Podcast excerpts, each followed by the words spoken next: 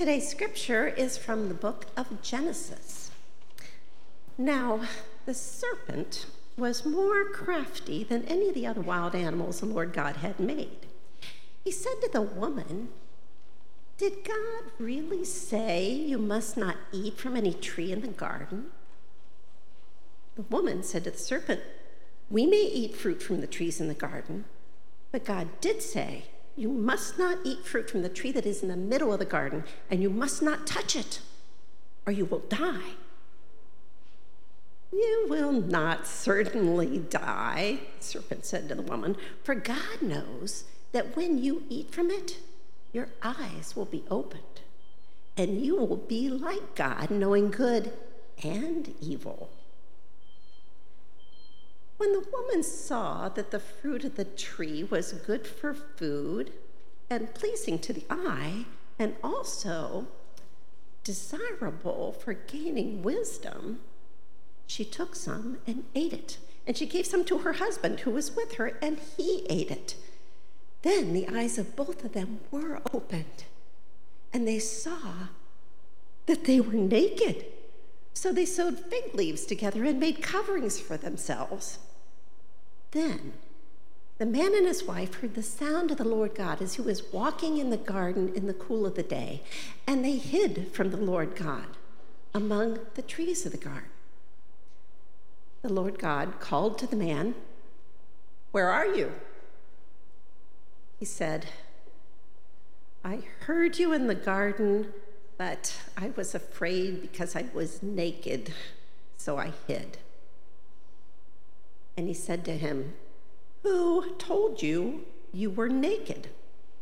Have you eaten the fruit from the tree that I commanded you not to eat from?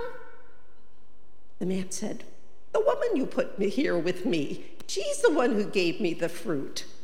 And I ate. The Lord God said to the woman, What is this you have done?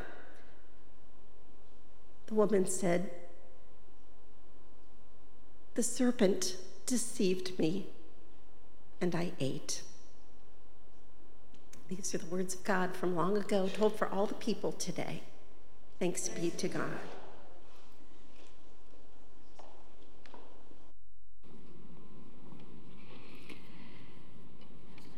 So, we're toward the middle end of a sermon series called In the Beginning. We've been exploring the first three books uh, the, excuse me, the first three chapters of the book of Genesis, uh, which we understand are really foundational for our understanding of life as we know it, of the world that we live in. On the first week together, we asked the questions Who made all there is?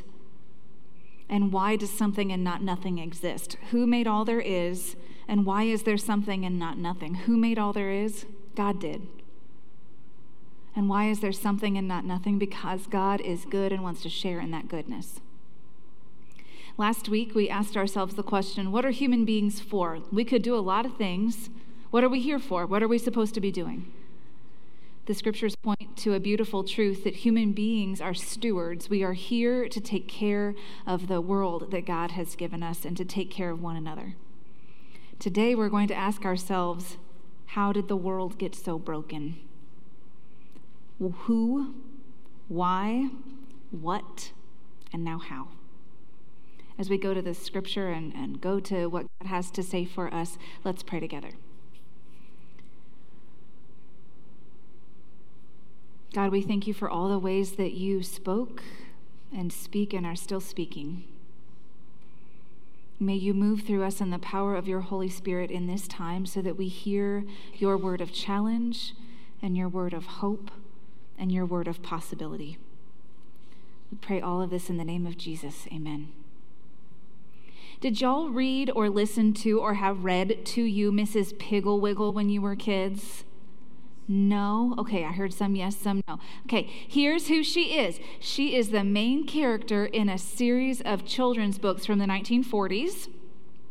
She is a small and round and wonderful woman who is beloved by every child in her neighborhood. Her neighborhood is full of children, and they love to come to her upside down house because her chandeliers are on the floors, and there's buried treasure in the garden, and there's a pony, and some dogs, and some cats.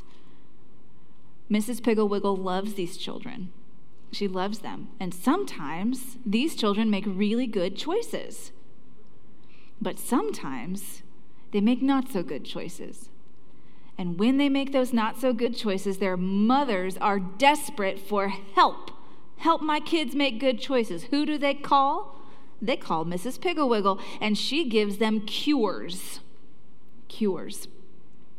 Bobby, Larry, and Susan Gray never want to go to bed, for example and their mother is in despair. When it is bedtime, they fuss and they fight. There is whining, there is crying, there is yelling. Does this sound familiar to any of you from your current or past? Maybe this is how you feel when your person tries to make you go to bed.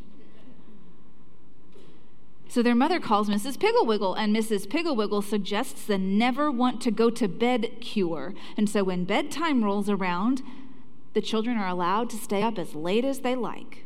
And so they do. And it's awesome for the first few days. They play cards and checkers into the wee hours of the night. They fall asleep on their board games. They've got the imprint of chess pieces on their faces. They are grouchy at school and they miss a birthday party. And it is at that point when they have missed out on cake and ice cream that they decide to themselves, maybe bedtime isn't so bad after all. Learning to make choices is part of growing up. Today, we hear the story of humanity growing up from Genesis chapter 3 the story of humanity growing up. This is a story that takes place in the garden, which God has carefully and lovingly created and filled with every good thing. Every tree that is pleasant to the sight, every food that is good. The tree of life is right there in the middle, the tree of knowledge, of knowing what is good and what is not good. We see that God makes the first human, the man, God places him in the garden. These things are the good things to eat, God says, and these are the not good things. These are the things that will bring life, these things won't. And yet, in the midst of this, God recognizes that aloneness isn't humanity's ideal situation. It's not good for people to be alone. So, God makes birds and animals and sea creatures, but they're not the right partner. So, God makes another human, and that is it. God has cracked the code. Humanity, it seems, needs other humanity. Humans need other humans. They're naked, they're not ashamed in either body, mind, or spirit. And then in the story, the humans encounter a serpent, one of God's creatures. Scripture says that the serpent is crafty. We could also translate this same word from Hebrew as prudent, knows a thing or two strikes up a conversation with the woman. What did God really say? Well, we're not supposed to eat it. And she adds here, she adds, we're not even supposed to touch it. Have you ever exaggerated a command that you've been given? or we're going to die. You won't die, but your eyes will be opened. You'll grow up. You'll gain wisdom. You'll know good, and you'll know bad. And so the woman makes a choice, and so does the man. They take and they eat. And it is a choice, friends, that is given to them. Because after all, God wouldn't tell them not to do something if they couldn't do it. They had an option. The choice is theirs. And so their eyes are opened mentally, physically, emotionally. They know they're naked, they clothe themselves. And when God looks for them walking into the garden where they often walk together, they're hiding from God. They made their choice, and now they have to deal with what comes next, the consequence of their choice. And in this story, at least, it's fear and separation and shame. I don't know about you, I've been around the church a long time and I have heard this story interpreted all kinds of ways. All kinds of ways. Some of them which impact me personally, but that's not the point. I will say that some of the ways that this story gets told are more helpful than others, and some of them are more faithful than others, accurate. This is a story that's been used to blame women and women only for all kinds of trouble, been used to shame and blame lots of people over the years. Maybe each of the ways that we tell this story has a sliver of truth, but the way that I most connect and engage with this scripture is to think about it in this way. Is it really what this is? Is a conversation about the consequences of our choices. Consequences of our choices. Our choices have consequences. Do you know this? Have you experienced this once or twice? Your choices have consequences. Sometimes the consequences of our choices are neutral, right? They have no value one way or another. A, a, choice in and of itself is a neutral thing. The choice of ordering a hot tea is that you have yourself a hot tea and you are happy. You get a haircut, you have a haircut. All right. Sometimes the consequences of our choices are relatively harmless. You refuse to go to bed. You're going to sleep through the birthday party and miss the cake and ice cream. That's how it goes. But sometimes the consequences of our choices are far from harmless. Sometimes our choices and their consequences are harmful. Our choices harm us, they harm us mentally, physically, emotionally, spiritually. We experience harm in our hearts, in our homes, in our relationships, in our world because of the choices that we make. Our choices have consequences. Sometimes our choices harm someone else, someone's else. Maybe we've set out to do it, maybe we haven't. Sometimes we're at the receiving end of a harm based on someone else's choice.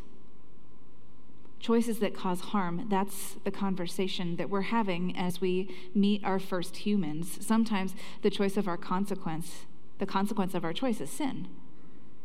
That's a word that we throw around a lot.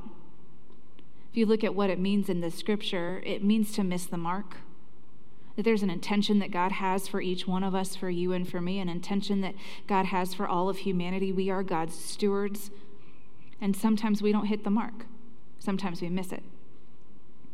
How come that's so? It's because God gave you and me, God gives us, God will always give us free will. Free will. We're not puppets on strings, friends.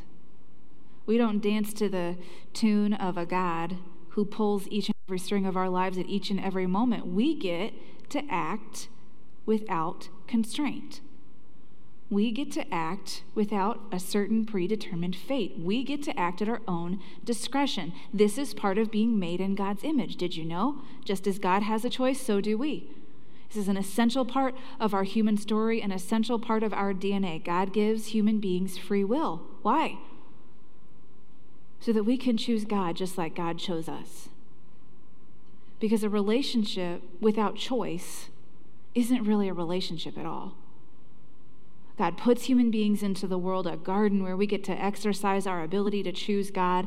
God puts God's self in our lives so that we can be in relationship with God, so that we can know and understand and trust that God has good things for us at heart. God has our best interest in mind.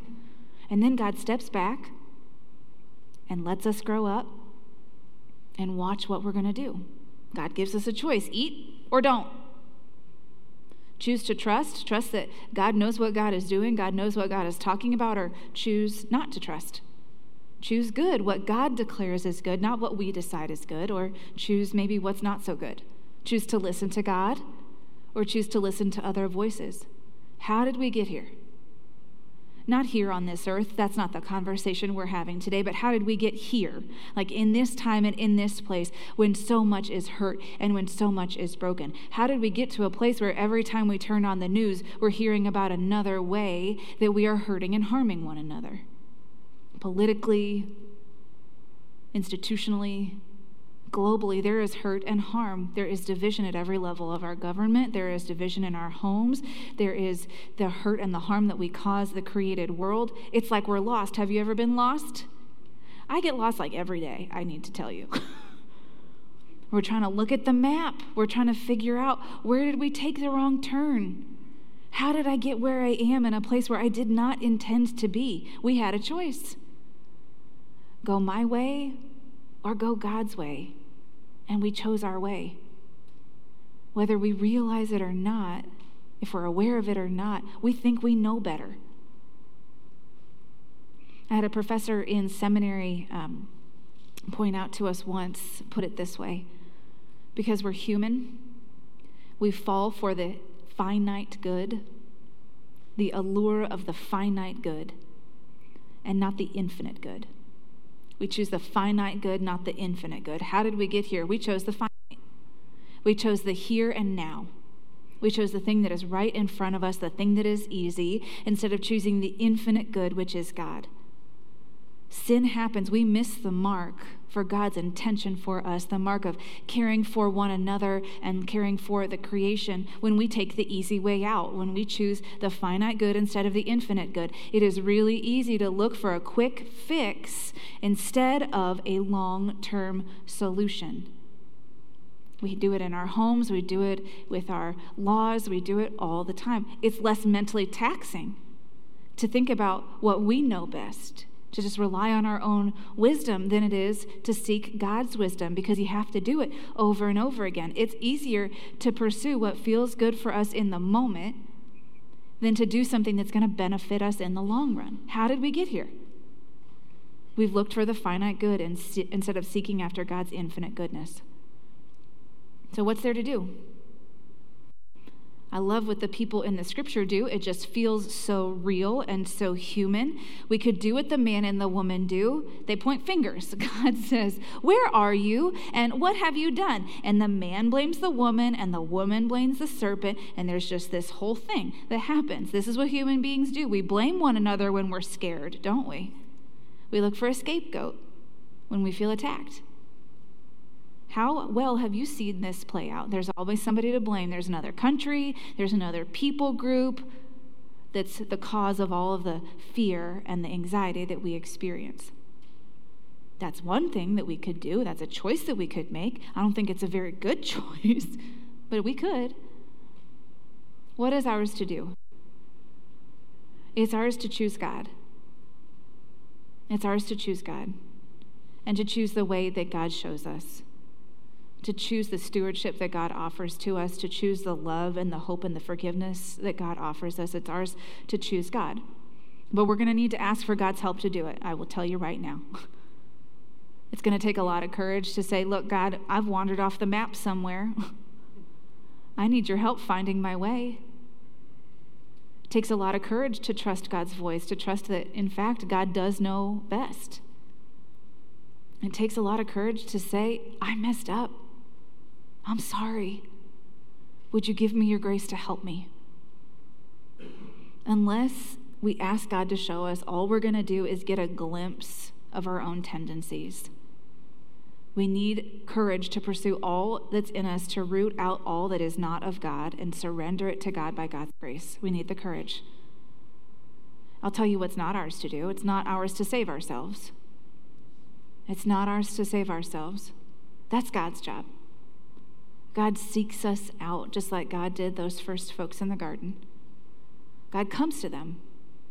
God doesn't leave them alone. God walked with them before, and God will walk with them still. If you read a little bit later in the chapter 3, you'll see that God clothes them with love and care and compassion as well as animal skin. God's presence is continually offered to them, even though they're flawed even though they're vulnerable, even though they're human. If we focus just on the middle of the story, right where we stopped the scripture reading today, that's where it all goes wrong. And what we miss is the hope. We miss the hope that God continues to walk with people, continues to engage with people. God continues to love people, even in the midst of their flaws, as they're growing up and becoming the responsible people that God has called them to be. Even when we don't choose God, God chooses us. God makes a way. And God will make a way thousands of years later. God seeks them out through a manger and through a cross, through the redemption of every choice, every consequence. We get to celebrate this love and this choosing at the table, where we come and we celebrate the way that Jesus chooses each and every one of us. It's through him that we are freed. We are freed. So, friends, let's continue to choose God. and may God give us the grace to do so. Thanks be to God. Amen.